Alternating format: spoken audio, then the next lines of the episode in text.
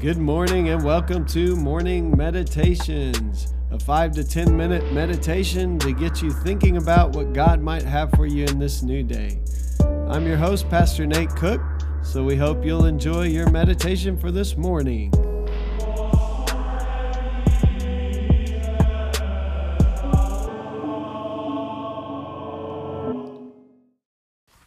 Hey, this is Pastor Nate, and this is your morning meditation for Friday, November 22nd, 2019. Today we're going to read out of 1 Peter chapter 1, verses 3 through 9. Praise be to the God and Father of our Lord Jesus Christ. In his great mercy, he has given us new birth into a living hope through the resurrection of Jesus from the dead, and into an inheritance that can never perish, spoil, or fade. This inheritance is kept in heaven for you, who through faith are shielded by God's power until the coming of the salvation that is ready to be revealed in the last time.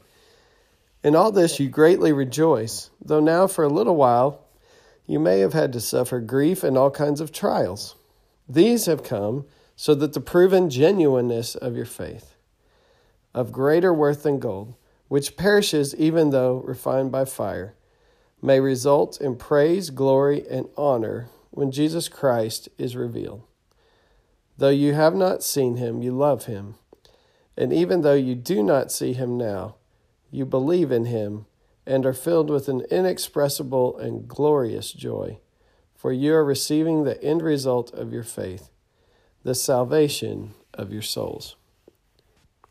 So the people that Peter is writing to here are people who did not see Christ face to face. And so this whole passage is this beginning to a book, and it's talking about this salvation that we have received, those of us who haven't seen God, through God the Father and through our Lord Jesus Christ, that God has poured out his mercy through Christ and given us a hope of salvation.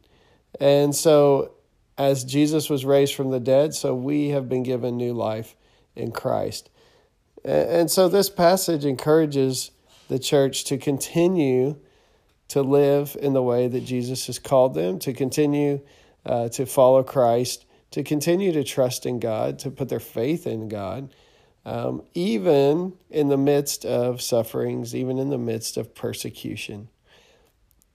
So many times it seems that we in North American culture believe that, you know, when things are going well, that somehow God is smiling upon us, and when things are tough and difficult, and when we face obstacles, that somehow God has turned his face against us. And we hear words like that even in the Psalms, you know, that God has maybe turned his face against his people. And we even hear Jesus cry out, my God, why have you forsaken me on the cross? So it's a natural feeling to think that sometimes when the trials come and sometimes when the suffering happens, that somehow we have displeased God and God has abandoned us, or that sometimes maybe we have lost the favor of God, if you will. But this passage makes it clear that the persecution, the suffering that the church is going through will show their faith for what it really is.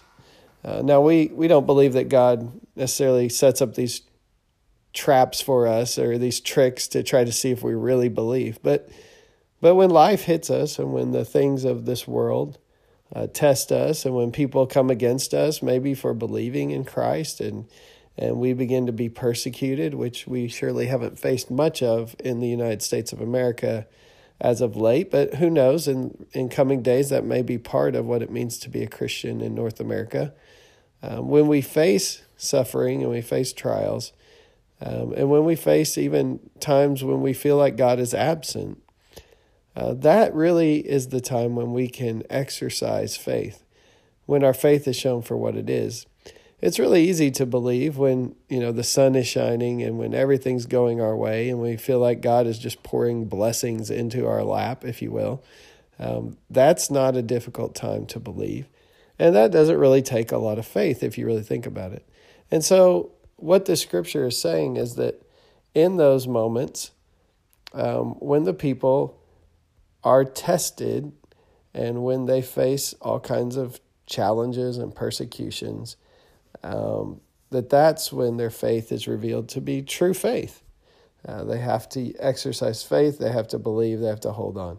And the encouragement here is that if they will hold on, that their salvation will come with Christ's appearing. Now, we know that salvation is a both-and kind of thing. Like, we are saved now by faith, through our faith in Christ Jesus. But our salvation will not be complete until Christ's return. And so this is what you kind of hear in this passage. There's this idea that when Christ is revealed, that the people will be saved. So we are always in the process, if you will, of being saved once we turn to Christ. And the work of Christ is completed in us when Christ is revealed. And at the end of this verse, Peter says these things. Though you have not seen him, you love him. And even though you do not see him now, you believe in him and are filled with an inexpressible and glorious joy. For you are receiving the end result of your faith, the salvation of your souls. So today, for those of us who have not seen Christ face to face, like the early disciples had, and for those of us who are distant in hearing the message of the gospel, these words ring true for us too, that when we have not seen him and yet we love him, and even though we do not see him now, but if we continually believe and are filled with joy, we will be filled with joy. We will receive the end result of our faith, and that is the salvation of our souls. So today, even when you can't see Christ, choose to love Christ, choose to know Christ. And even when you feel like distant, exercise your faith, put your faith and your trust in Christ. Believe that Christ can give you new life, that Christ has more than enough for you for this day. And what you will receive is joy and the salvation of your soul. Hey, that's just a thought for this morning, and I hope you have a great day.